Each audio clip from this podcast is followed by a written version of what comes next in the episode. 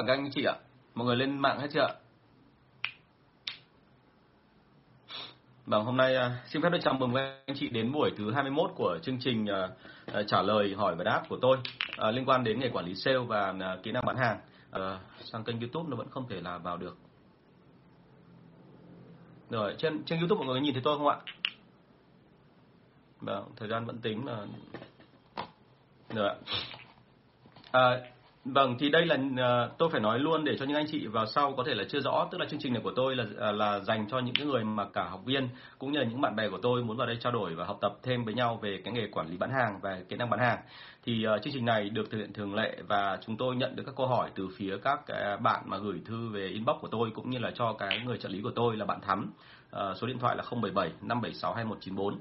À, và ờ, chúng tôi thường xuyên update những cái thông tin mới nhất và chúng tôi rất là mong mang lại cho các anh chị và các bạn ờ, những cái chương trình mà ừ, tạm gọi là hỏi đáp mà có thể giải đáp được một số câu hỏi của anh chị. À, và cái cách trả lời của tôi thì dựa trên là kinh nghiệm của tôi làm ở cái môi trường như là liên doanh cũng như là môi trường tự phát tức là cả công ty mà tôi đã mở ra.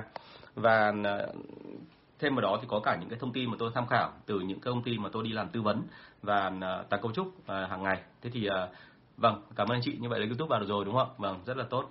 Cảm ơn anh chị. À, chúng ta bắt đầu vào buổi thứ 21 với câu hỏi số 177.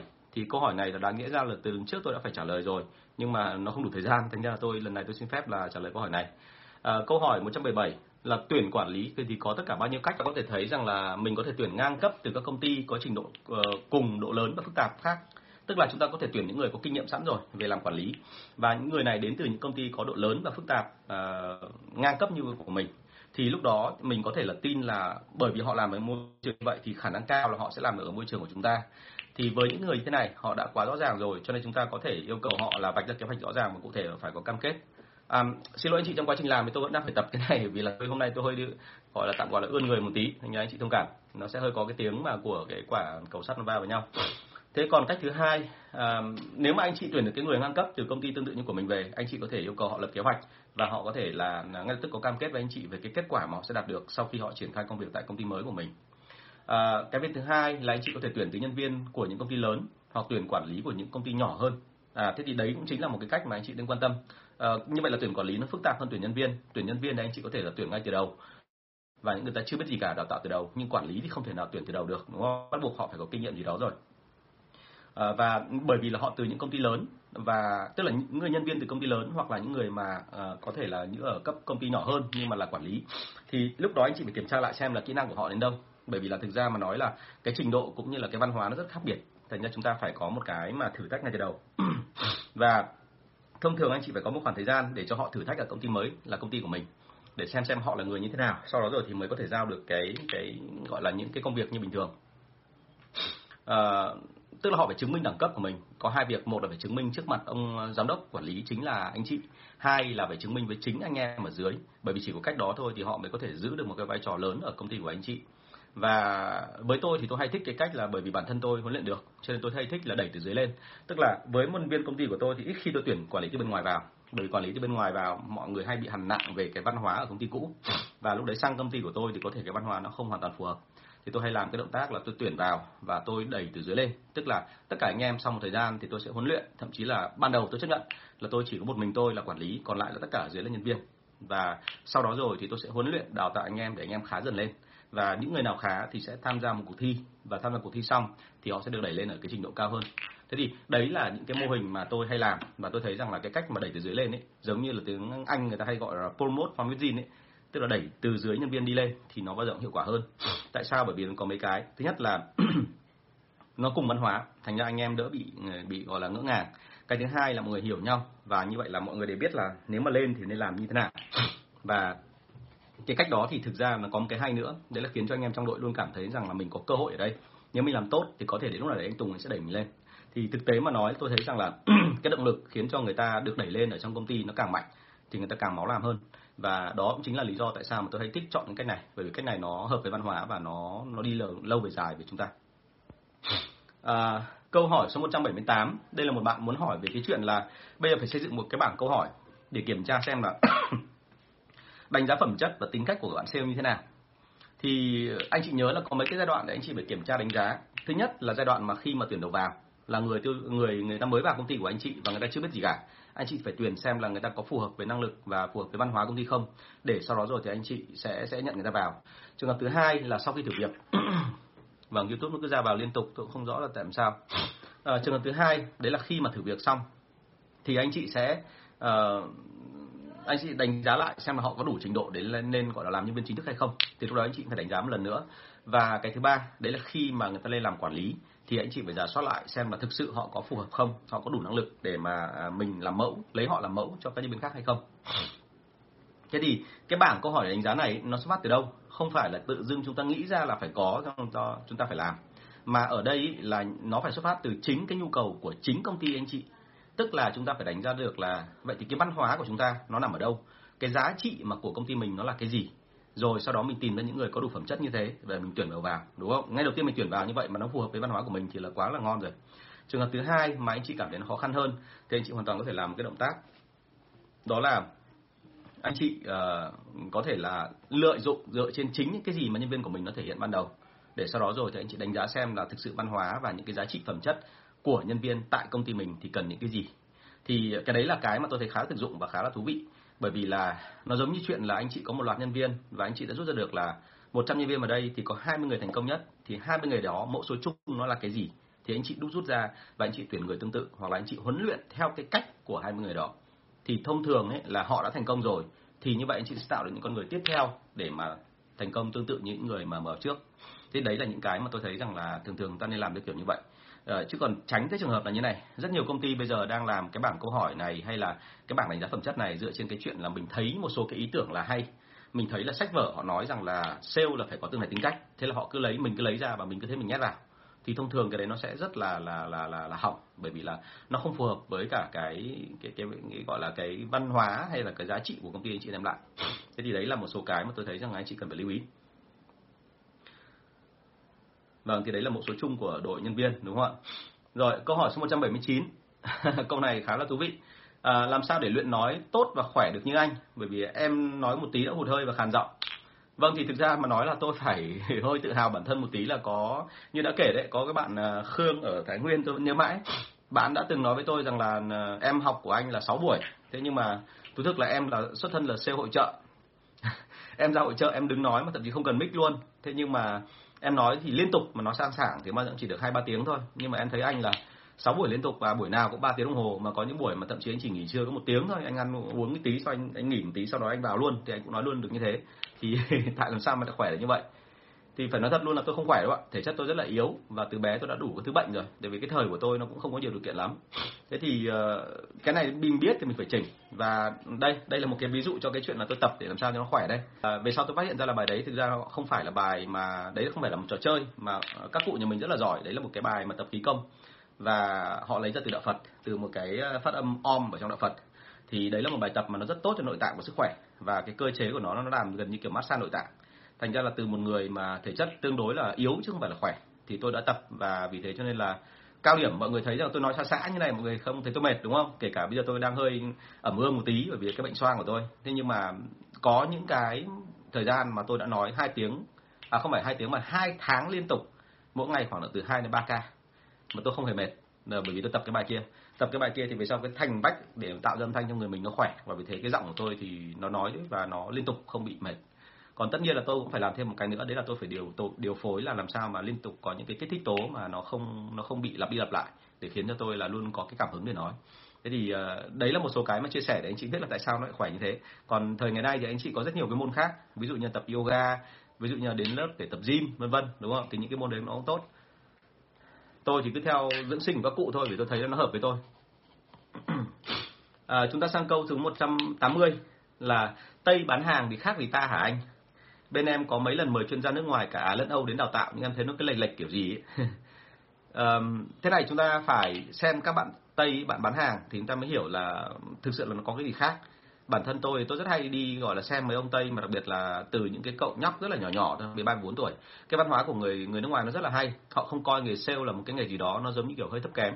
Các cụ nhà mình cái thời gian trước ấy, thậm chí trước khi mà mở cửa ấy thì hay coi nghề sale là cái nghề gì đó nó hơi mặt hạng tức là thuộc cái dạng là đầu đường xó chợ chứ không phải là là một cái người làm về thương mại. Nhưng mà tây thì họ không coi như vậy là nặng nề. Họ coi rằng là cái nghề sale là cái nghề mà giúp chúng ta phát triển được cái năng lực. Và vì thế cho nên từ bé là bố mẹ đã rất tập trung để rèn luyện cho con cái rồi. Anh chị có thể lên cái ờ, chợ tây ở đỉnh quảng bá.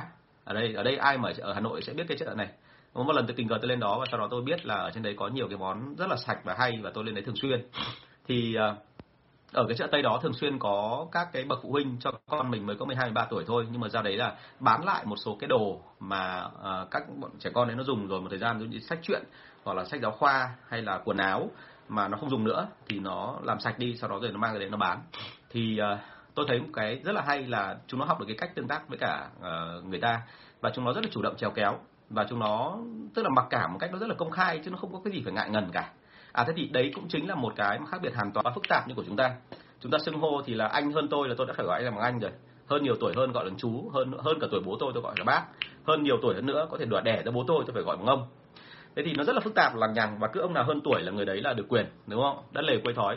Thế nhưng mà ở tây thì từ một cậu bé đúng không? Người ta đã, đã sẵn sàng gọi nhau là những cái từ nó rất là trịnh trọng đàng hoàng và chỉ có you and me thôi nên cái sự công bằng là tương đối hơn. Và ví dụ như là ngày xưa tôi nhớ mãi cái hồi học lớp tiếng pháp của tôi ấy, là thầy giáo vào mà gặp một ông mà mới có hình như 9 tuổi đi học cùng các sinh viên như bọn tôi là hai mấy tuổi rồi ờ, hai mươi hai 21 tuổi rồi mà ông vẫn cứ xưng là monsieur như bình thường đúng không? Như vậy là ông ấy có một cái là nó nó rất là công bằng và nó rất là dân chủ và chính vì thế cho nên là người sale ấy họ hoạt động trong môi trường của người phương Tây họ có cái mặc cả nó ngang hàng hơn và họ không có cái mà phải e ngại về cái chuyện là là là là ai hơn hay ai kém. Đấy là cái điều thứ nhất. Cái điều thứ hai thì không hiểu anh chị có biết không nhưng mà người phương Tây người ta sang Việt Nam và người ta có đánh giá một câu như thế này. Đây là một cái câu mà tôi trích lại lời của một ông bạn người Bỉ của tôi. Ông ấy nói với tôi cách đây khoảng độ uh, từ cái hồi mà tôi mới vào nghề sale tức là từ hồi đấy tôi mới chỉ nhận được kết quả là tôi mới đỗ ở PNG thôi. Cái đây 20 năm rồi. Thì uh, ông nói một câu là gì? Cái điểm yếu lớn nhất của bọn chúng mày bọn châu Á chúng mày đặc biệt bọn Việt Nam ấy là chúng mày hơi tí là tự ái và chúng mày là rất sợ mất mặt. Losing face đúng không? Và ông nói luôn là uh, bọn tao cái chuyện mất mặt là chuyện bình thường. Thành ra là bọn tao sai thì bọn tao nhận. Còn nếu bọn bọn tao mà không đúng lần đó thì lần sau bọn tao chỉnh. Thế thì đấy chính là một cái quan niệm mà khiến cho người ta không dừng lại và người ta tiến lên liên tục còn người Việt Nam mình ý, thì hơi một tí là cảm thấy mất mặt rồi cảm thấy dằn vặt. Và sau khi mà cảm thấy không vượt qua được cái đó mình cứ đòi tôn trọng thì tôi thấy cái đấy nó không chuẩn. Thế cho nên là lưu ý là tây bán hàng khác ta ở một số cái đó. Thế còn ờ, cái nữa là người tây bán hàng ấy thì bởi vì là họ coi nghề sale là một nghề chân chính cho nên họ chịu khó học rất là nhiều. Đúng chưa? Anh chị lên trên mạng tại sao tôi khuyên anh chị là nên tìm tài liệu học tiếng anh ấy à, tài liệu học sale tiếng anh về về bán hàng tại Việt Nam? Tốt nhất là bằng đọc luôn bằng tiếng Anh mà ở trên mạng ở trên YouTube ở trên những cái nguồn nhiều nguồn mà dạy về về bán hàng thì chúng ta sẽ thấy. À, tất nhiên là ở trên mạng thì nó pha trộn rất là nhiều. Có cả những cái môn dạy theo kiểu bán bằng tâm lý học bán bằng uh, gọi là diễn thuyết cho công chúng theo kiểu bán sân khấu hoặc là bán theo kiểu đa cấp bán theo kiểu bảo hiểm. Cái đấy không sao cả chúng ta học hết đúng không? Và phải học thì lúc đấy chúng ta mới có thể là là là phát triển được bản thân mình lên. Thì người phương tây người ta hơn hẳn chúng ta ở đoạn này. Phần lớn tôi thấy người việt nam mình ấy là sale đạt một trình độ nào đó là mọi người rất hay dừng lại. Hay dừng lại tức là chúng ta nghĩ rằng là mình ổn rồi không cần phải học nữa thì cái đấy là cái điều vô cùng đáng tiếc. Bản thân tôi tôi liên tục học, bởi vì tôi thấy rằng là mình mà không tiến nhanh lên thì thực sự là cái bọn phương tây mà cũng không cần phải bọn phương tây đâu, bọn châu á nhưng nó đi theo bọn phương tây, như là từ philippines, indonesia, thái lan và sang việt nam thì nó nhanh nhẹn hơn chúng ta rất là nhiều. Lần trước là tôi được mời một lần để đến nói với cả công ty ờ, để để để đứng diễn thuyết với cả công ty CP ờ, cho các đại lý của công ty CP hồi đấy có 500 hay là một nghìn đại lý gì đó đến đến để dự cái buổi đấy.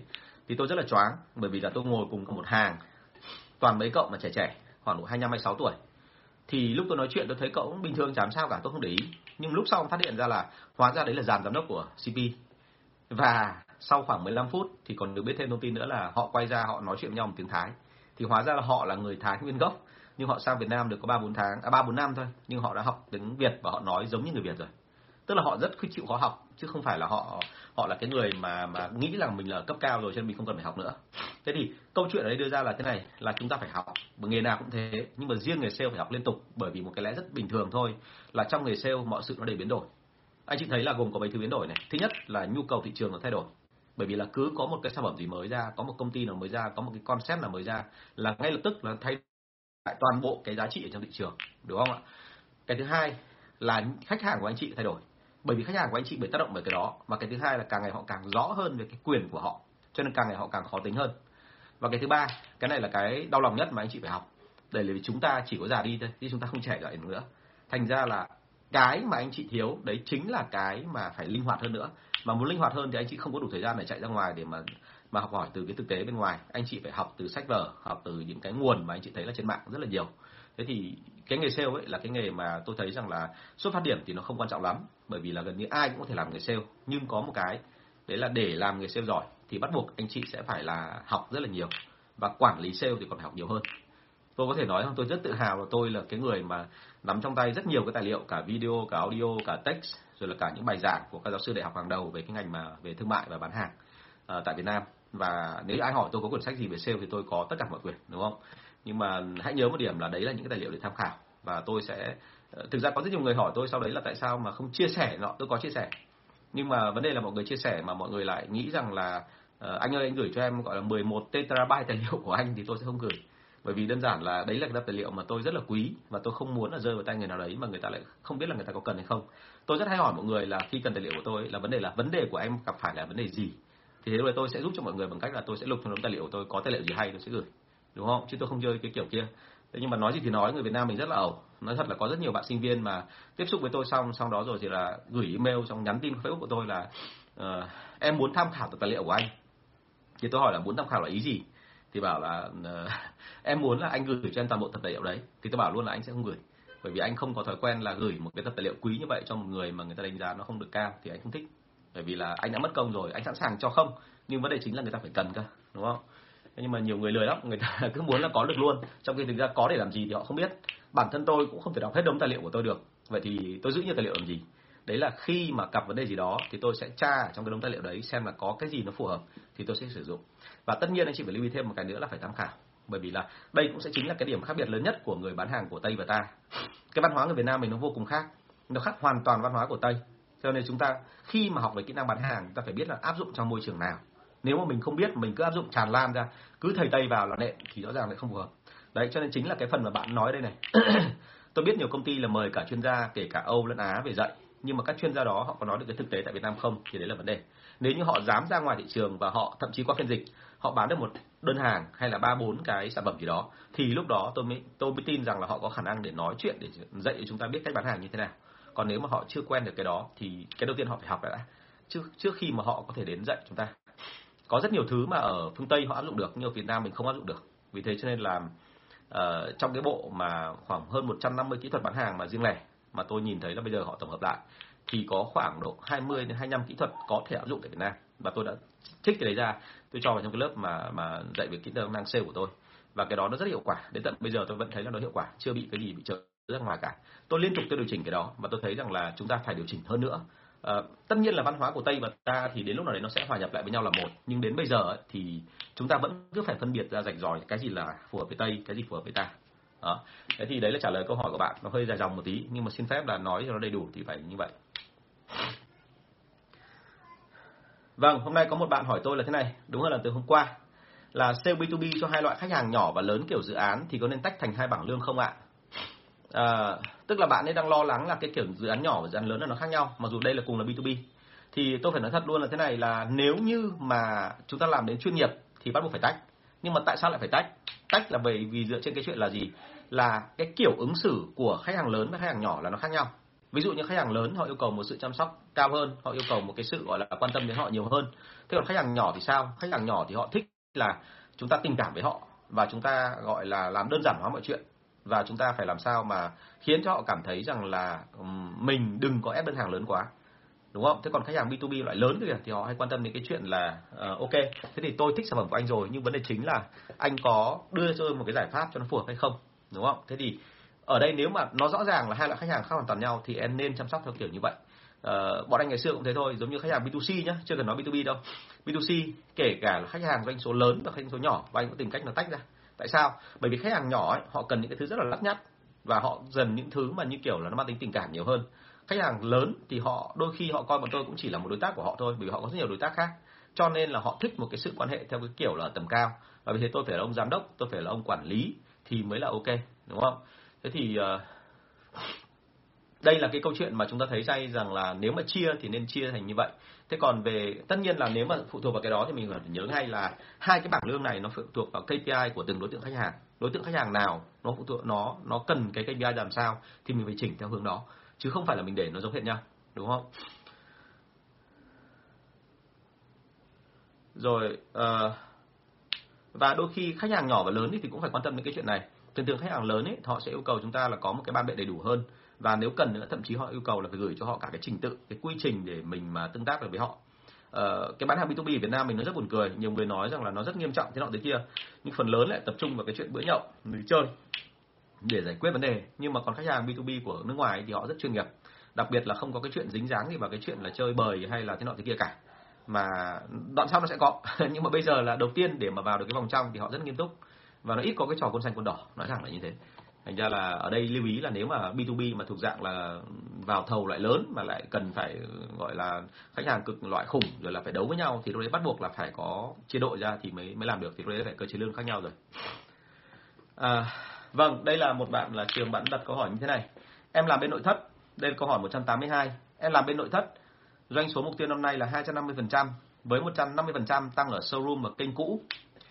100% còn lại tăng ở kênh tương tác với khách hàng là kiến trúc sư, nhà thầu, bán chéo với ngành khác như là rèm, thiết bị vệ sinh. Vấn đề là sale mới thì thiếu kỹ năng, phải mất từ 3 đến 4 tháng mới hiểu ngành và tự tin ra ngoài.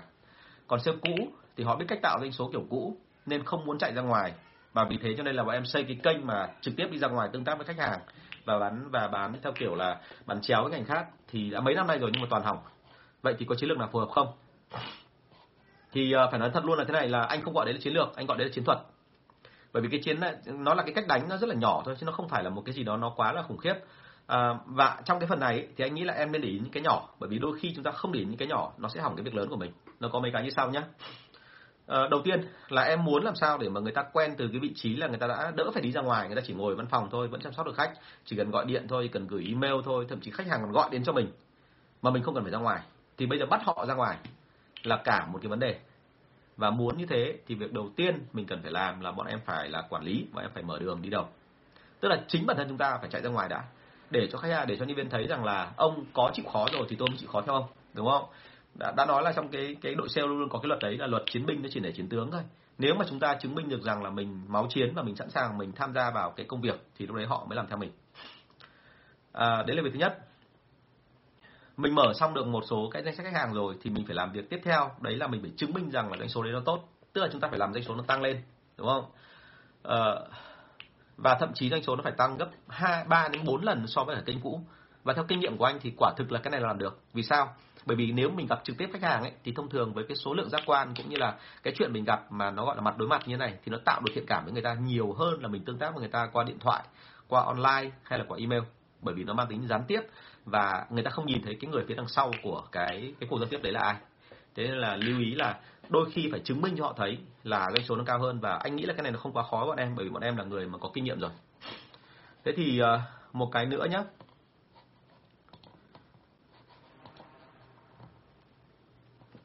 Uh, ờ, một cái này cũng phải lưu ý này là uh, muốn như vậy thì chúng ta phải đào tạo nhân viên rất là kỹ bởi vì ở đây là một cái mô hình làm việc khác chứ nó không phải là cái mô hình làm việc giống như ban đầu như của mình ở, ở văn phòng. Và đây là mình đi khai phá khách hàng mới cho nên phải tạo thiện cảm với họ từ đầu. Chứ không phải là mình cứ gọi là các bài cũ dùng đi dùng lại thì nó không hay. À, và muốn như vậy thì ở đây phải lưu ý lại cái quy trình đào tạo của em. Ví dụ như ở đây em có nói rằng là quy trình đào tạo bên em mất từ 3 đến 4 tháng. Thì đấy chính là một cái chỉ dấu cho thấy rằng là chúng ta đang có một quy trình đào tạo nó chưa được hiệu quả. À, hãy nhớ bất cứ một cái sản phẩm nào bất cứ một cái vật dụng nào bất cứ một dịch vụ nào nếu mình mất từ 3 đến 4 tháng để mà đào tạo, thì thông thường là các bạn sale bạn ấy chán rồi. Bạn ấy chán là bạn ấy học thuộc xong cái đó, bạn ấy lành nghề rồi, thì sau đấy là bạn chán, bạn không muốn làm gì nữa. Bởi vì lúc đấy nó qua được cái giai đoạn là họ đã quen công việc rồi, và họ không còn cái háo hức ban đầu nữa. Cái mà của các công ty chuyên nghiệp họ hay làm, đấy là cố gắng làm sao đào tạo nhanh nhất trong khoảng độ từ 1 đến 2 tuần, những cái kiến thức cơ bản. Còn những cái kiến thức chuyên sâu hay nâng cao từ từ phía đằng sau thông thường nhá à, anh, đây là anh đánh giá nhá, là cái kiến thức mà em đang nói mất từ 3 đến 4 tháng đào tạo này. Đấy là do mà quản lý một là không có đủ thời gian để huấn luyện nhân viên. Thứ hai là không có một cái quy trình hay là có một cái tập tài liệu nó cẩn thận, nó tử tế, nó đầy đủ. Giống như trong cái livestream đầu tiên anh có nói đấy, là chúng ta không có tài liệu huấn luyện về cái đó, mà chúng ta chỉ toàn là truyền miệng thôi.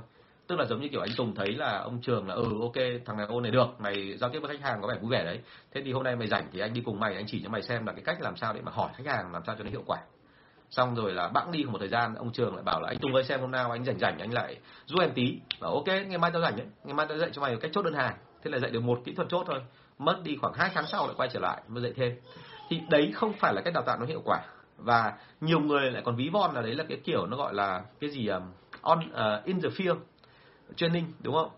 Thì cái đấy nó không đúng đâu. In the field training bọn tôi làm là như này là có quy trình đàng hoàng và ngày nào đi đâu làm gì là nhân viên và quản lý đều biết trước tức là bọn tôi được huấn luyện là trong vòng một tuần sẽ làm xong được quy trình. Tuần thứ hai là xong được cái phần xử lý phản đối. Tuần thứ ba là kỹ thuật chốt và kỹ thuật làm sao để quản lý cái hàng tồn tại nhà khách hàng. Ví dụ thế. Thì tất cả những cái đó là bọn tôi có lộ trình và được đào tạo cẩn thận trong vòng 1 đến 2 tuần. Chứ không phải là bọn tôi đào tạo theo kiểu là tiện phát thì làm đúng không?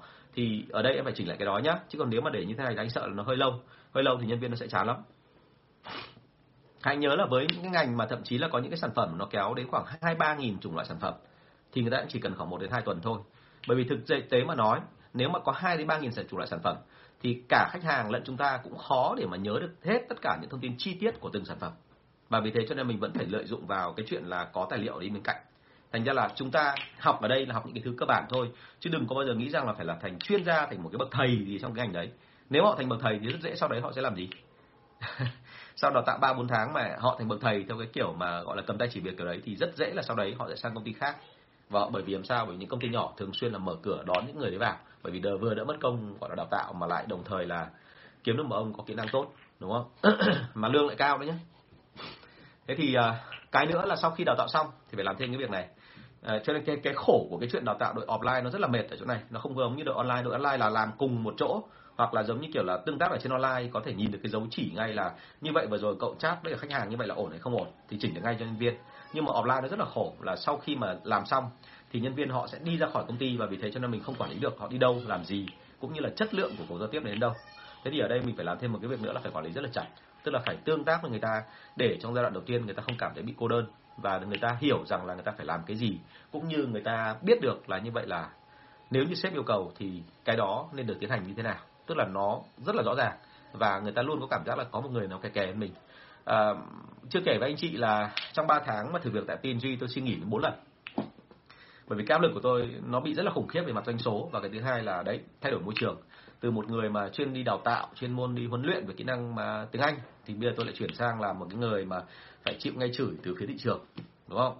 Mà từ những cái bà mà thuộc dạng buôn thúng bán mẹt nhỏ nhất ở trong chợ cũng ờ, tôi cũng ăn đòn thì từ đấy tôi cảm thấy vô cùng áp lực. Nhưng mà trong khoảng thời gian đó bị một vấn đề thứ hai mà cái này mới là quan trọng này, là quản lý của tôi là anh ấy không có thời gian. Cho nên anh làm cho tôi là mặc kệ, cứ muốn đi đâu thì đi làm gì thì làm.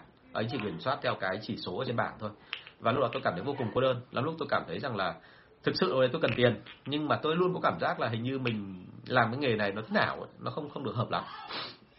Thế thì đấy chính là cái mà tâm lý mà tôi, sau này tôi hiểu và tôi chỉnh được thì các bạn sale của tôi họ đỡ bị cảm thấy cô đơn hơn, đúng không? À, cuối cùng cái này rất là quan trọng. Ở trong cái phần của em ấy, em nói rằng là đã từng triển khai cái này một hai năm rồi nhưng sau đó nó không thành công. Thì xem lại ở cái phần này nhá. Cái này rất là buồn cười. Quân nhà mình thì không thích được quản lý đâu. Thế nhưng mà nếu chúng ta không quản lý thì sau một thời gian mà họ cảm thấy rằng không ai quản lý họ họ cũng chán. Đây là một cái nó rất là hài hước. Tức là đôi khi họ nghĩ rằng là họ vào đây thì phải có người nào đấy kè kè bên cạnh họ nhắc nhở họ làm việc và quan tâm đến cái, hiệu quả công việc của họ như thế nào thì lúc đấy họ mới cảm thấy là đây thực sự là công ty thành ra là đừng có nghĩ rằng là mình cứ thả ra cho họ muốn làm gì thì làm là họ thoải mái. Có một số trường hợp anh chị phải làm căng lên để họ cảm thấy rằng đây là sinh hoạt trong một tổ chức thì họ mới thích thích thú hơn để họ làm tiếp với anh chị. Và vì thế cho nên phải có một cái nữa đấy là anh chị phải liên tục kiểm soát lại là cái thông tin mà mỗi lần đi gặp khách hàng của họ là gì.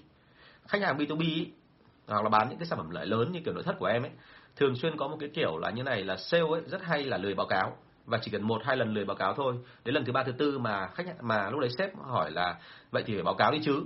Thì cậu hay nói một câu là, thôi nhưng mọi sự bây giờ vẫn đang làm như thế mà, có việc gì mà phải phức tạp thế? Đúng không ạ? Thế thì cái đấy là cái lấy cớ thôi. Nhưng còn về lâu về dài thì cái đấy nó có hại là gì? Từ đấy sale bắt đầu mới cảm thấy rằng là mình giữ toàn bộ thông tin của khách hàng. Còn ông sếp nhà của mình ông không hề biết cái này, không biết, hề biết một tí nào về cái này cả. Và như vậy là cậu sẽ làm sao tạo thế với ông sếp? Bởi vì thế ông sếp ông sếp rất hay ép mình vì thế nên mình sẽ giấu tiệt các thông tin đi để từ từ là mình cho ông ấy thấy là ông ép tôi không dễ. Bởi vì tôi nắm được thông tin chứ ông không nắm được thông tin. Ông không biết là khách hàng làm việc với tôi đến đâu rồi. Và từ đấy trở đi là tự dưng cậu ấy trở thành một cái người là gần như kiểu chống đối dạng ngầm. Rất nhiều công ty gặp chuyện này. Tôi vào B2B thì phần lớn tôi thấy là cái trường hợp này là xảy ra là phổ biến. Chỉ trừ cái đội mà telesale ấy ngồi ngay tại văn phòng và họ có một cái tổng đài và họ có ghi âm hết vào trong đó. Hoặc là đội online mà cái fanpage chat cái gì là người ta lưu lại được. Thì thông thường là là không bị. Còn phần lớn là bị nếu như chạy ra ngoài. Thành ra là với bọn em, nếu mà đi ra ngoài thì liên tục phải tìm hiểu và phải giám sát rất là chặt. Bởi vì trong này nó có một cái nguy cơ lớn là khi sale đi ra ngoài thì họ lại gặp một loạt các đối thủ cạnh tranh của chúng ta. Họ cũng gặp những cái người làm ngành chéo. Và tất cả những đối tượng đấy thường xuyên là mời mọc, là mời họ sang để mà làm cho nó, gọi là tương tác với, cho nó thành, gọi là hoành tráng, đúng không? Tức là để mà mày về đây, mày, anh thấy là trình độ của mày bên chỗ ông Tùng trả được 10 triệu, đúng không? Bên này sẵn sàng trả mày 20 triệu còn thực ra là doanh số thì miễn làm sao chú đạt được cái đó thôi chứ còn để anh em thì không quan trọng lắm về cái quy trình đâu. À thế thì cứ như thế thì thông thường là người sale người ta sẽ bị nao núng và người ta làm rất là ẩu thế thì hãy nhớ tôi là muốn làm sao giữ được người ta thì cái này rất là khó là lạt mềm buộc chặt bắt buộc phải có kỹ thuật bắt buộc phải có kỷ luật. Nếu không thì không bao giờ người ta làm đến nơi trốn cả. À, à cũng có một cái tâm lý này nữa cũng phải nói luôn. Đấy là thế này là khi chúng ta huy động một cái người mà nó làm từ văn phòng mà chuyển sang ngoài làm ngoài thì mọi người rất hay nghĩ rằng là cái môi trường làm ở ngoài là cái môi trường gọi là đầu trời đi thớt tức là theo kiểu là nó kém sang và đó chính là lý do tại sao mà các anh làm bên đa cấp anh hay là bên bất động sản. Nếu anh chịu khó đầu tư văn phòng ấy, thì anh cũng hút được một số lượng nhân viên rất là lớn. Mặc dù có thể sau đấy là họ sẽ không thể nào mà họ đi với cả những cái người mà đi ra ngoài ấy. đấy là thế này là khi họ gặp trực tiếp thì họ sẽ ra được rất nhiều cái cơ hội để bán hàng. Và vì thế cho nên là những cái mối quan hệ bán hàng đấy họ có thể là nghĩ ra thêm các ý tưởng khác. Thực ra mà nói thì sale ấy họ muốn là thế này là thị, à, kỷ luật có này quy trình có này cái thương hiệu của mình có này. Đồng thời nữa mình lại phải làm ở một môi trường mà mình thấy rằng là mình liên tục phát triển và mình phải là cái người làm chủ cái thu nhập của mình. Tức là công ty nào cũng thế họ luôn là hướng sale nếu mà công ty chuyên nghiệp họ hướng sale đến cái chuyện là sale bắt đầu một tháng luôn tính toán ra được là như vậy nếu mình cố gắng trong tháng này thì cuối tháng mình sẽ kiếm được bao nhiêu tiền và cái cơ chế lương ấy, tại sao tôi nói cơ chế lương nó quan trọng là vì đoạn đấy, là cơ chế lương luôn luôn giúp cho họ nhìn ra được cái đó. Và bọn tôi luôn luôn bắt nhân viên tính là, ok, nếu mà thắng tháng này em làm như vậy theo em em sẽ tính được kiếm được bao nhiêu tiền. Và cậu, nhân viên đấy, cậu sẽ tìm cách là cậu ấy đặt ra các công thức, rồi là đặt ra những cái cơ hội, rồi là cậu lọc lại cái danh sách khách hàng để xem ai chưa đi tháng trước để mà cậu ấy tập trung vào thì nó thường nó thành công. Đúng không? Vâng. À, lúc chiều thì uh, tôi xin phép trả lời luôn câu hỏi của anh Tâm. Anh Tâm ở Sài Gòn, anh là một nhà phân phối rất là lớn của bên ngành uh, đồ uống và F&B các thứ. Thì uh, anh là đầu nậu lớn và anh hỏi tôi một câu rất là mệt mỏi, anh hỏi là bây giờ làm sao để cho nhân viên đi làm không phải vì đam mê mà vì tiền hả thầy? Thì câu chuyện đưa ra là thế này mà ý anh nói là đam mê là như này là cứ ủng hục đi làm ấy, làm mà chẳng có mục tiêu gì cả và sau cuối cùng là cũng không được ra cái đơn hàng nào mà cứ nói rằng là em làm là vì đam mê thì tôi phải nói thật luôn là đam mê mà không ra tiền thì làm làm gì, đúng không ạ? Nên câu chuyện đưa ra ở đây là như này, là cái chuyện đam mê và cái chuyện tiền ấy chúng ta nên tách bạch ra. Nó giống như như kiểu cái lần trước tôi nói với anh chị là làm sao để các bạn sale các bạn đừng nói là yêu công ty, đúng không? Tôi hay khuyến khích, thậm chí ở công ty tôi hay nói thẳng luôn là tốt nhất là các em ích kỷ trước đi. Các em yêu chính bản thân các em trước, làm sao doanh số các em tăng, làm sao cơ chế lương của em tăng, làm sao mà lương của em thu nhập về tốt hàng tháng, thì sau đó em sẽ yêu công ty. Chứ còn anh không yêu cầu yêu, em phải yêu công ty ngay từ đầu em yêu công ty ngay từ đầu mà em bỏ qua cái thu nhập của em thì nó dở đúng không? Nên tốt nhất là em yêu công yêu chính bản thân em để em ích kỷ em kiếm nhiều tiền. Và sau đó rồi thì cái cái việc kiếm nhiều tiền đấy của em nó sẽ có giá trị cho công ty. À, thế thì nó hay hơn. À, kỹ thuật bên youtube vẫn không hiểu làm sao nó cứ bị chập chờn ạ. Vâng thì chắc lần sau tôi sẽ phải đảo lại máy tôi không để lại như này rồi. Anh chị thông cảm nhé. Vâng um, lương của theo kiểu KPI ấy, nó quá là lạ và họ chưa nhìn thấy bao giờ cả và họ quen với cơ chế lương nào? Họ quen với cái cơ chế lương mà phù hợp với cái luật lao động ở Việt Nam. Nhớ cái này ở tôi tức là cái luật lao động Việt Nam mình thì đôi khi là chúng ta tuân theo lao động Việt Nam mình thấy là có rất nhiều khoản rất nhiều cái nhiều khê phức tạp. Làm ngày nghỉ thì thế nào rồi chế độ chính sách ra làm sao nuôi con nhỏ như thế nào rồi trẻ em uh, lao động ở dưới tuổi vị thành niên như thế nào vô vô vàn nhiều thứ. Thế nhưng mà trong cái phần đó thì nó bị một cái dở là như này bởi vì quá nhiều thứ như vậy cho nên người ta nhìn sang cái cơ chế của tôi người ta thấy nó khá đơn giản. Thì người ta cảm thấy lo là nếu như mà trả lương theo cơ chế của ông Tùng, nhỡ đâu nó trái luật lao động thì sao? Thế nhưng mà thực tế thì không bao giờ xảy ra chuyện đấy cả, bởi vì thực ra khi mà tôi đã tính KPI thì bao giờ ấy, cái lương cơ bản nó cũng vượt quá so với luật lao động. Chẳng qua là họ sợ nhất là nếu như gọi là ủy ban ờ, nhân dân hay là một cái ban ngành đoàn thể nào đấy, họ vào họ hỏi là chứng tỏ cho tôi thấy là cái cơ chế lương của anh là đúng, thì họ không có điều kiện để chứng minh. Thế cho nên là cái việc ở đây là họ từ chối phát đi cho nó xong, bởi vì là cứ làm theo cơ chế cũ đi thì nó an toàn hơn. Chứ bây giờ KPI này vào rồi em lại phải ngồi nghĩ mà em đã lắm việc sẵn này thế thì kế toán hay phản đối kiểu đấy. Đấy là mấy lần tôi gặp rồi. Thế thì về sau phải ngồi lại và giải thích cho các bạn ấy là như vậy là KPI nhá, với cả cái cơ chế lương cũ nhá, là nó không có gì mâu thuẫn cả. Thậm chí KPI này nó làm cho các bạn sale còn phấn khởi hơn, bởi vì lương sẽ cao hơn và cái điều kiện làm việc nó tốt hơn mà lại đỡ phải nhớ nhiều thứ. Thế thì khi mà nói như thế xong ấy, thì kế toán mới cảm thấy yên tâm và lúc đấy mới hỏi tiếp về cái chuyện là vậy thì luật lao động mà nói thì cái này có bị sai không, cái kia có bị sai không? Thì tôi giải thích xong cái thì họ nghe và họ hiểu. Chứ còn thì Ờ, nó thực ra là có cái gì nó cũng có cách giải quyết hết. Hãy nhớ là các cái doanh nghiệp mà liên doanh hàng đầu Việt Nam mình nghĩ khi ở Việt Nam họ cũng gặp vấn đề khó về cái luật lao động Việt Nam. Anh chị nhớ tôi là cả luật lao động và luật thuế nhá. Thuế thu nhập doanh nghiệp thuế thu nhập uh, cá nhân chứ. Nếu như theo mức lương của bọn tôi ngày xưa ấy, bọn tôi mà kiếm được khoảng độ 25 triệu một tháng thì thu nhập của bọn tôi phải đóng và thuế có lẽ phải lên đến mười mấy triệu. Tức là gần như tôi không được cái gì cả. Thế nhưng mà công ty vẫn có cách để mà lách để cho bọn tôi nhận được cả 25 triệu đấy đúng không? Thế thì đấy là vấn đề. Cho nên chúng ta phải nhớ là các bạn kế toán thì các bạn phải ngồi các bạn phải ngồi cùng với cả ông quản lý ấy, để xem xem là cái cách làm nó như thế nào. Các bạn mới hiểu được cái cơ chế phía đằng sau của KPI về bản chất thì KPI nó an toàn hơn rất là nhiều cho công ty cho doanh nghiệp và thậm chí cho chính các bạn sale nữa. Bởi vì nó thống kê dựa trên cái năng lực hiện tại của doanh nghiệp. Nên là nếu như mà em bị mà phản đối bởi các bạn kế toán thì tốt nhất là nên ngồi lại với các bạn ấy nói để cho các bạn hiểu rõ. Chứ còn thì mới ban đầu gặp thì đúng là ai cũng sợ cả.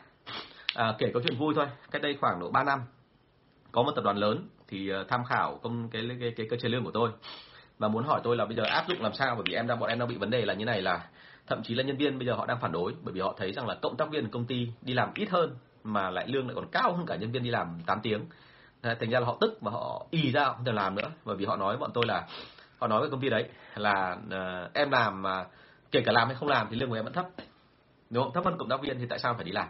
Thế là họ muốn tham khảo. Thì tôi chỉ ra một loạt cái lỗi trong cái cơ chế lương của họ nào là cơ chế lương gì mà kéo dài đến tới 8 trang giấy và nó có quá nhiều chỉ số, quá nhiều quy định đến mức độ mà đảm bảo luôn là người tư, người người ờ, lao động người ta không thể nhớ hết được.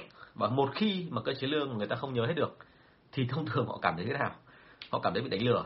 Họ cảm thấy là hình như công ty nó lừa mình ở chỗ nào đấy mà mình không biết, chẳng qua là mình rốt về toán mình không biết thôi. Thành ra khi nhận lương ấy, họ luôn có cảm giác là hình như công ty trả thiếu một tí. Thế thì đấy là một cái điều mà cực kỳ tai hại thế nhưng mà tôi tư vấn cả đến hai tiếng đồng hồ, tôi liên tục tôi nói chuyện và tôi chỉ cho họ thấy là cái mô hình như này ở công ty này áp dụng như thế này, ở mô hình công ty khác áp dụng như thế này này kia. Nói rất là rõ thế rồi, nhưng mà đâu đấy anh em vẫn có cái gì đấy là không an toàn, cảm thấy không an toàn.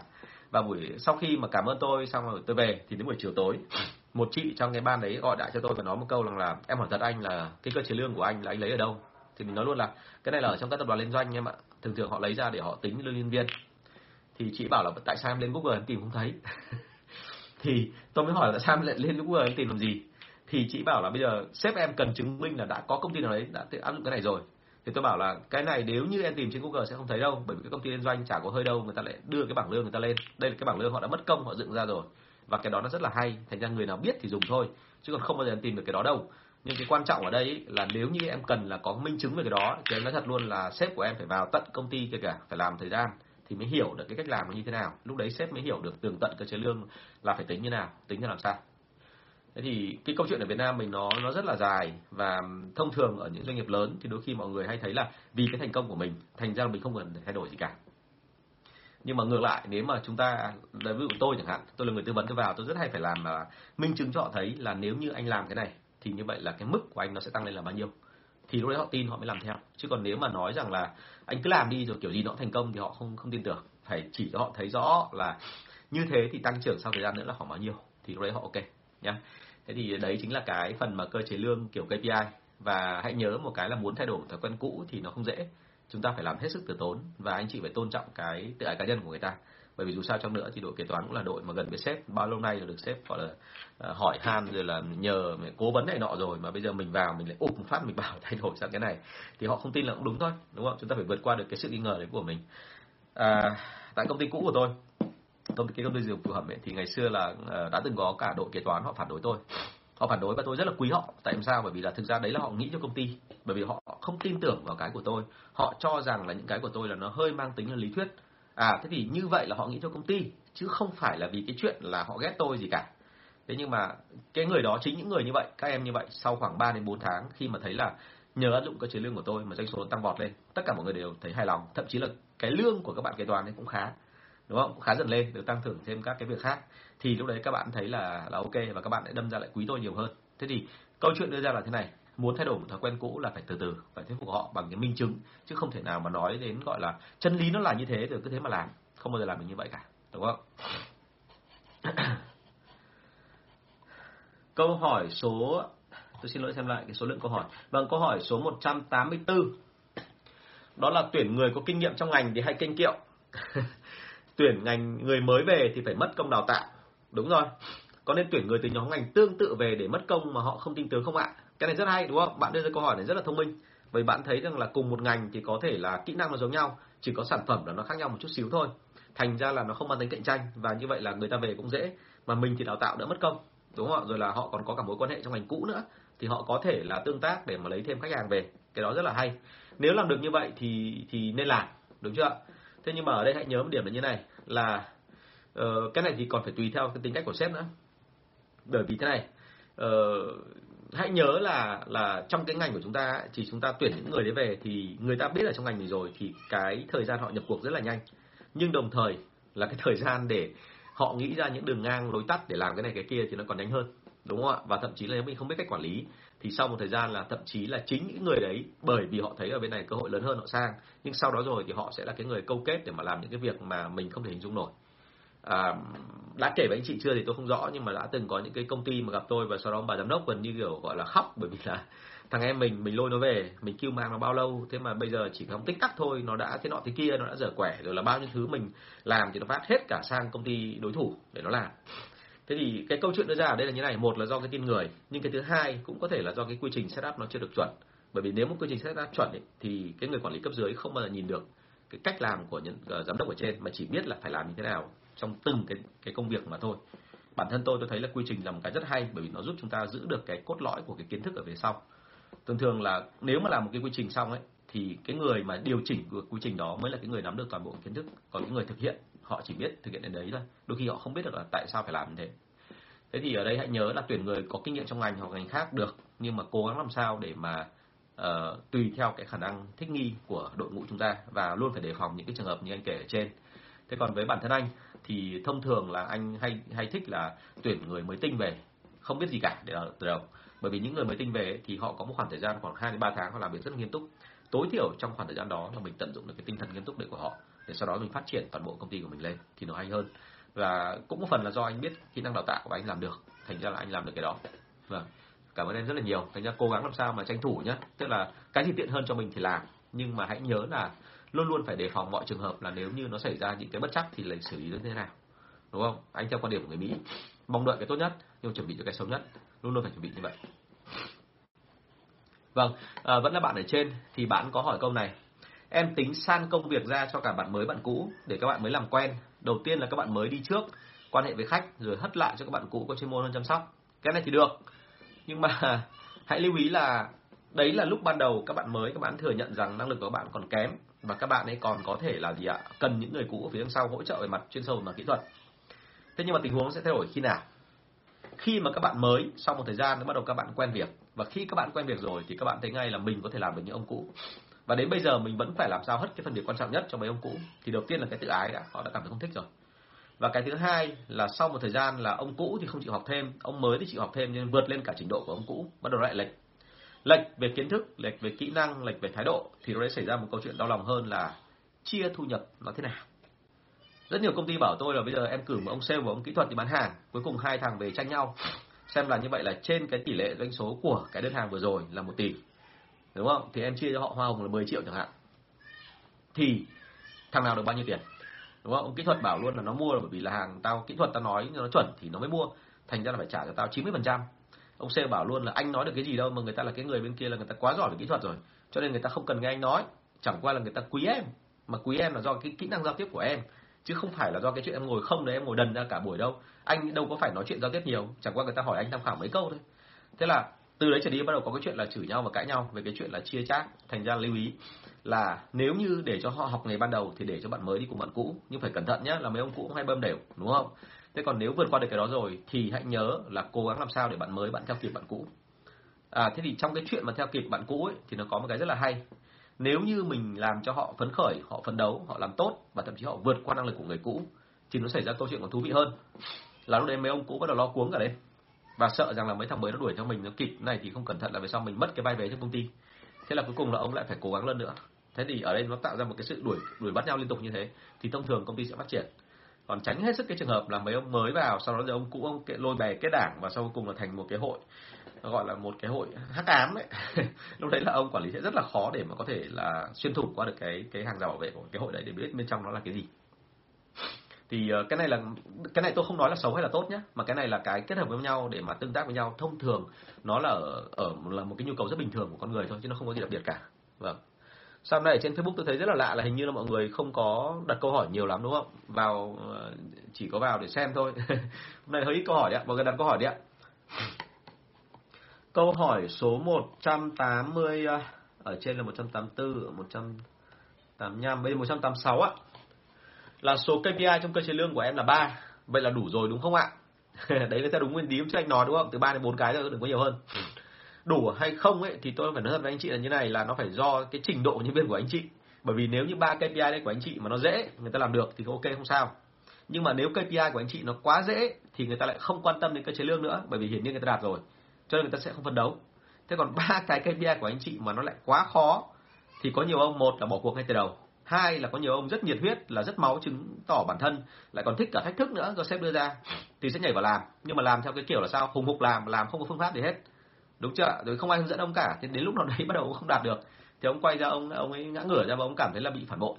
Thế thì cái chuyện này là chuyện nó đã từng rất hay gặp rồi. Cho nên là ba KPI hay bốn KPI hãy nhớ của tôi, cái tiêu chí ở đây không phải là ít hay là nhiều, mà tiêu chí ở đây là KPI đấy nó phải làm sao mà thứ nhất, nó tác động vào đến doanh số để doanh số nó tăng. Cái phần thứ hai là họ phải biết cách để mà làm được cái KPI đó, chứ không phải là mình cứ đưa ra giống như kiểu đánh đố. Tôi đố các ông làm được cái này, các ông nghĩ nào nghĩ, thì cái này không đúng cơ chế lương là phải có hướng dẫn đầy đủ về cái này. À, hôm trước thì tôi có nói với một người liên quan đến câu chuyện này tức là à, muốn làm sao để xác định KPI chuẩn thì anh chị nhớ là đừng có đưa ra quá nhiều KPI mọi người hay hay đưa ra một cái khái niệm nó mang tính chất là hoàn hảo. Tức là lúc nào cũng muốn là anh Tùng anh bảo là phải có từng này KPI ok 4 KPI rồi. Nhưng mà ở công ty em thì em thấy là hoàn hảo là nó phải có bổ sung thêm khoảng 10 đến 20 KPI nữa. Thì tôi khẳng định luôn là nếu mà 20 KPI thì tôi rất hay hỏi anh chị một câu ok cứ cho là cả 20 KPI này em cần đi. Bây giờ anh chỉ nhớ hỏi một câu thôi. Nhân viên của em có nhớ được hết không? Em hỏi bất thình lình trong một ngày họ có nhớ được không? Thế nếu mà nhân viên của em không nhớ được thì hiển nhiên họ sẽ không làm. Mà không làm thì họ sẽ không đạt được. Và cái mà không đạt được đấy mà mình cho vào cơ chế lương biết đích xác là họ không đạt thì đưa vào làm gì? Đúng chưa ạ? Nên cái vấn đề đấy đưa ra là thế này, là trong cơ chế lương ấy, KPI nhiều hay là ít phải căn theo cái tình hình thực tế và phải căn theo cái chuyện là cái nào là quan trọng nhất đúng chưa ạ thế còn số lượng thì hãy nhớ đừng có đạt đến sự hoàn hảo. Hãy cố gắng làm sao mà chỉnh để làm sao cho mình đỡ sai thôi. Đúng không ạ? Lần này mình làm thì nó có sai chỗ này, mình chỉnh chỗ đó để lần sau nó đỡ sai hơn. Chứ còn đừng có mong rằng là chỉ trong vòng có hai, ba tháng, ngay lập tức mình đạt được đến đỉnh cao của nhân loại là sẽ đạt được một cái mức KPI thế nọ thế kia. Đúng không? Nhớ cái đó thôi. KPI nó chỉ là công cụ, vì thế cho nên nó vào tay người làm biết cách thì nó sẽ thành công. Còn nếu mà vào tay cái người mà không biết cách thì càng vào thì nó lại nói thật với anh chị là càng áp dụng nó càng đi đâu ấy. nó không có liên quan gì đến cái thực tế của chúng ta cả. Thì cái đấy là một điều vô cùng đáng tiếc. Câu hỏi số 187 vâng chúng ta cũng gần đến 200 câu rồi. Rất cảm ơn anh chị về nhiều câu hỏi hay. À, 187 là như thế này. Thị trường thị trường tỉnh thì có nên tuyển người tại địa phương không? Hay người tuyển người từ Hà Nội xuống làm hả anh?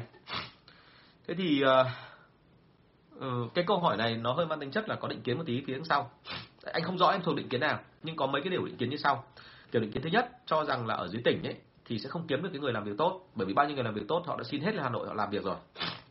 Cái định kiến thứ hai là cho rằng là những người dưới tỉnh bởi vì là làm việc mà họ theo kiểu đất lề quê thói họ quen ở cái địa phương ấy rồi cho nên họ sẽ không ẩu họ không làm đúng quy trình cho nên phải cử một ông ở dưới này xuống ở trên ở Hà Nội này xuống bởi vì chỉ có ông đấy thôi.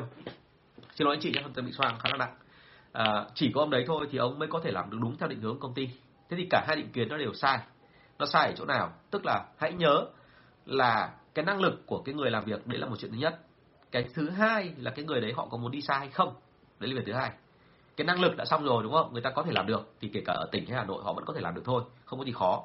Nếu ông hà nội thì ông có thể xuống tỉnh ông làm. Giống như tôi ngày xưa ấy, bọn tôi là gần như đi triền miên ở dưới tỉnh. Xong rồi chỉ có gọi là chiều tối thứ bảy của tôi về hà nội chủ nhật ngủ vạ ngủ vật ở nhà ngủ cho đỡ mệt. Xong rồi buổi chiều chủ nhật nói chuyện với mấy thằng bạn để cho nó vui vẻ tí xong rồi đến sáng thứ hai lại xách ba lô lên đường đúng không?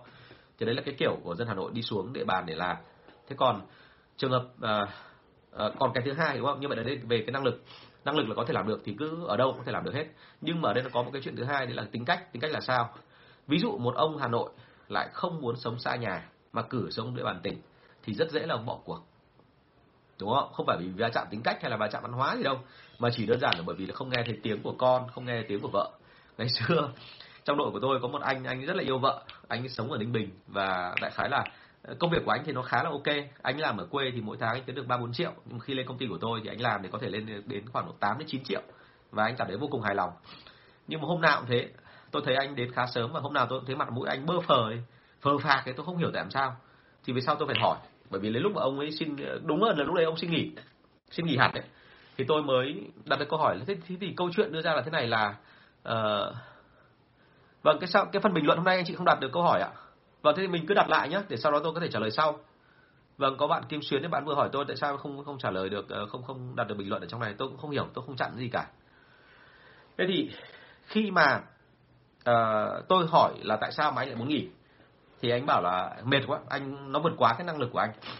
Thì tôi hỏi kỹ thì ông cứ ngại ngùng không nói. Mãi bây giờ phát hiện ra là như này. Là nhà ông ở ninh bình nhưng ông này lại rất yêu vợ. Tức là hôm nào mà không ôm vợ là không ngủ được. Thế là cuối cùng là ông cứ làm việc xong, đến khoảng độ 5 giờ chiều, ông ấy đưa tiền cho kế toán xong, ông ấy rửa chân, rửa tay, rửa mặt là ông phi một phát từ hà nội về ninh bình. Mà hồi đấy chưa có đường cao tốc như ninh bình, hà nội như bây giờ. Thế là cuối cùng ông phi một mạch về. Thì nó đã vất vả rồi, mất đến hai ba tiếng rồi ông ấy rửa mặt tay chân ở đấy ông ấy ngủ với vợ một đêm xong rồi sáng hôm sau để mà lên hà nội làm việc kịp thì ông lại phi lên từ lúc 4 giờ từ lúc 4 giờ 4 giờ sáng mà phi lên thì anh chị hình dung là như vậy là ngoài cái việc chính ở công ty thì ông mất khoảng độ 2 đến 3 tiếng là buổi sáng đi từ Ninh Bình lên, 2 đến 3 tiếng buổi chiều đi từ Hà Nội về Ninh Bình. Đúng không? Thì cái sức ông làm sao mà còn nữa, đúng không? Chưa kể nó là buổi tối ông có làm gì với vợ không thì tôi không biết. Thế thì cuối cùng là với cái kiểu đó thì đấy là một người rất là tốt, người đàn ông cực kỳ tử tế. Thế thì tôi rất là quý ông ấy nhưng mà cuối cùng là cũng đành phải chịu thôi. Thế thì đấy là cái người mà không thể xa vợ được lên chỗ khác để làm việc được. Thế thì đấy là câu chuyện của chúng ta, chúng ta phải biết là tính cách của họ là kiểu gì À, một cái kiểu nữa là nếu như anh chị mà tuyển người dưới tỉnh thì luôn phải đề phòng cái trường hợp là họ đất lề quê thói thì họ thích làm việc ở dưới tỉnh nhưng mà họ lại thích làm việc theo cái kiểu là gần như kiểu họ làm chủ thì cái tính cách này nó không hợp với anh chị để anh chị tuyển đúng không ạ cho nên trong mọi trường hợp hãy nhớ là tuyển người ở địa phương hay ở từng tỉnh thì phải phù hợp với cách làm của em, phù hợp với năng lực và phù hợp với tính cách của người ta. Chứ đừng có bao giờ nghĩ rằng là ở tỉnh thì nó sẽ luôn luôn là hơn, hay là ở hà nội luôn luôn là hơn. Ở khu vực nào, hay là người như thế nào, tính cách như thế nào mà em quản lý được, em thúc đẩy được, doanh số nó tăng, thì đấy là cách làm đúng. Ok không? Và vì thế tôi nói như vậy thì anh chị thấy ngay là đôi khi chúng ta phải thử. Chứ không nói khôn được đâu. Trong cái lĩnh vực này, nói thật luôn là tôi không bao giờ nói khôn được. Tốt nhất là cứ thử đi đã vâng câu cuối cùng bởi vì bây giờ cũng là 10 giờ 25 phút rồi câu số 187 À, sai quy trình hay là không đạt mục tiêu doanh số thì quan trọng hơn, tức là cái gì thì nghiêm trọng hơn và cái gì phải xử lý trước đúng không? À, đội bên em không áp dụng quy trình nào công ty đưa xuống nhưng bao lâu nay vẫn đạt chỉ tiêu công ty giao. À ok. thì ở đây anh anh anh sẽ trả lời câu hỏi của em như thế này. Tức là nếu tình cờ vẫn đạt chỉ số mà không cần quy trình ấy thì còn ok. Tức là ở đây là sao? Tức là mình có thể là đạt chỉ số mà không đạt quy trình. Có thể là cách làm nó hơi bị lung tung xòe một tí nhưng đạt ờ, đạt vẫn là chỉ số thì là được. Nhưng nếu đạt doanh số với chỉ số không đạt, đúng không? Quy trình lung tung thì đấy là lỗi của quản lý. Bởi vì rõ ràng là quy trình nó đưa ra để làm gì quy trình là đúc kết để mà đưa ra được cái công thức chung để thành công cho đội sale tức là một khi người ta làm đúng quy trình thì khả năng cao là đến 80 đến 90 phần trăm người ta sẽ đạt được cái doanh số chỉ tiêu của công ty rót xuống anh chị nhớ tôi cái đó nhé cái quy trình thực ra về bản chất ấy là nó chuẩn hóa về cái mô hình làm việc để mà đạt được cái doanh số của đội sale. Chứ không phải là cái quy trình đưa ra là để làm màu. Không phải quy trình đưa ra theo cái kiểu là ở uh, ở thấy công ty bên cạnh nó làm trông đẹp quá thế là mình ờ, lôi về thì mình ép vào công ty của mình. Không phải. Cái quy trình đấy là khi mình rút ra được cái mẫu số chung trong đội của mình là cứ làm như vậy thì nó thành công. Thì mình ép vào và sau đó rồi thì phải thử rất nhiều cách. Sau đó thì đội sale họ mới chấp nhận. Thế thì hãy nhớ ở đây là cái tình cờ mà đạt chỉ số thì không cần quy trình thì thì không nói. Nhưng mà nếu mà, tức là ở đây ít nhất là có hai cái là quy trình và chỉ số. Thì nếu mà đạt được một trong hai thì vẫn còn ok. Nhưng mà trường hợp ở đây là cả hai đều không đạt. Đúng không? Và và và doanh số lại còn đạt. Tức là chỉ số và quy trình không đạt mà doanh số vẫn đạt thì đấy chứng tỏ là quản lý sai. Bởi vì quản lý đang đưa ra một cái quy trình mà nó không chuẩn. Hay đúng hơn là quản lý đang đưa ra một cái mục tiêu doanh số nó thấp hơn nhiều so với cái kỳ vọng hay là tiềm năng của cái địa bàn đó. Đó, thành ra là nhớ vào anh cái này tốt hơn thì nếu mà ai hỏi anh là nên làm thế nào thì câu trả lời của anh là đi từ gốc. Đi từ gốc là sao? Tức là chúng ta hãy nhớ là cứ có cái gì sai ấy ví dụ đầu cành mà mình thấy là có một cái ngọn cây hay là có một cái quả nó bị hỏng thì phải soi lại xem cái gốc ở dưới nó có bị vấn đề gì hay không. Chứ còn nếu mà trừ trường hợp là ờ, chim nó rỉa rồi là sâu nó ăn ở phía trên thì không nói nhưng mà tự động cái, cái quả nó hỏng hay là cái cây nó nó ra được những bông hoa nó còi cọc ấy, thì mình hiểu ngay là cái gốc của nó đang có vấn đề và sửa là phải sửa từ gốc. Mà gốc của đội sale thì nó nằm chính ở quy trình là một các cái chỉ số là hai bởi vì đấy chính là những cái con số những cái lượng hóa mà anh chị bám sát vào hàng ngày để giám sát đội sale và để tìm hiểu xem tâm tư nguyện vọng tình cảm khả năng của từng người sale một nó khác nhau như thế nào. Đúng chưa? Ngày đây chắc là anh chị sẽ có ngạc nhiên đúng không? Bởi vì tại sao mà lại có thể nhìn được tâm tư của người sale? À, nó có rất nhiều trò nhưng bọn tôi theo dõi cái đội sale lâu đủ lâu ấy thì bọn tôi phát hiện ra rằng là chỉ cần nhìn cái chỉ số thôi nó tăng giảm theo cái quy luật nào đấy làm tôi phát hiện ra ngay là tính cách của người sale đấy thì nên đi theo hướng nào người ta thích ảo ảo hay người ta thích bền bỉ? Người ta thích cái kiểu, gọi là, thể hiện bản thân hay là người ta thích theo kiểu là người khác phải phát hiện ra khả năng của họ theo kiểu là lâu dài chứ không phải là trong tích tắc? Thế thì cái câu chuyện này, nó yêu cầu là chúng ta phải có một khoảng thời gian rất là lâu. Anh chị phải thống kê rất là nhiều. Anh chị phải tương tác với người ta và sau đó anh chị nhận ra được là số của tháng trước khác tháng này ở chỗ nào và sau đó anh chị đặt câu hỏi cả từ quản lý đến cả nhân viên.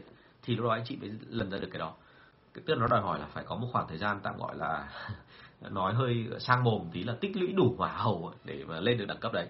Thế thì muốn làm được như thế thì chúng ta phải bám sát, đúng không? Thế cho nên là lưu ý của tôi là cái doanh số đôi khi nó không quá quan trọng. Bọn tôi hai, quan trọng nhất hai cái kia là quy trình và chỉ số. Nhưng tất nhiên là quy trình và chỉ số này là anh chị phải lấy ra từ cái chuẩn. Tức là anh chị đã phải thống kê đội sale bao nhiêu lâu nay rồi thì anh chị mới đưa ra cái này.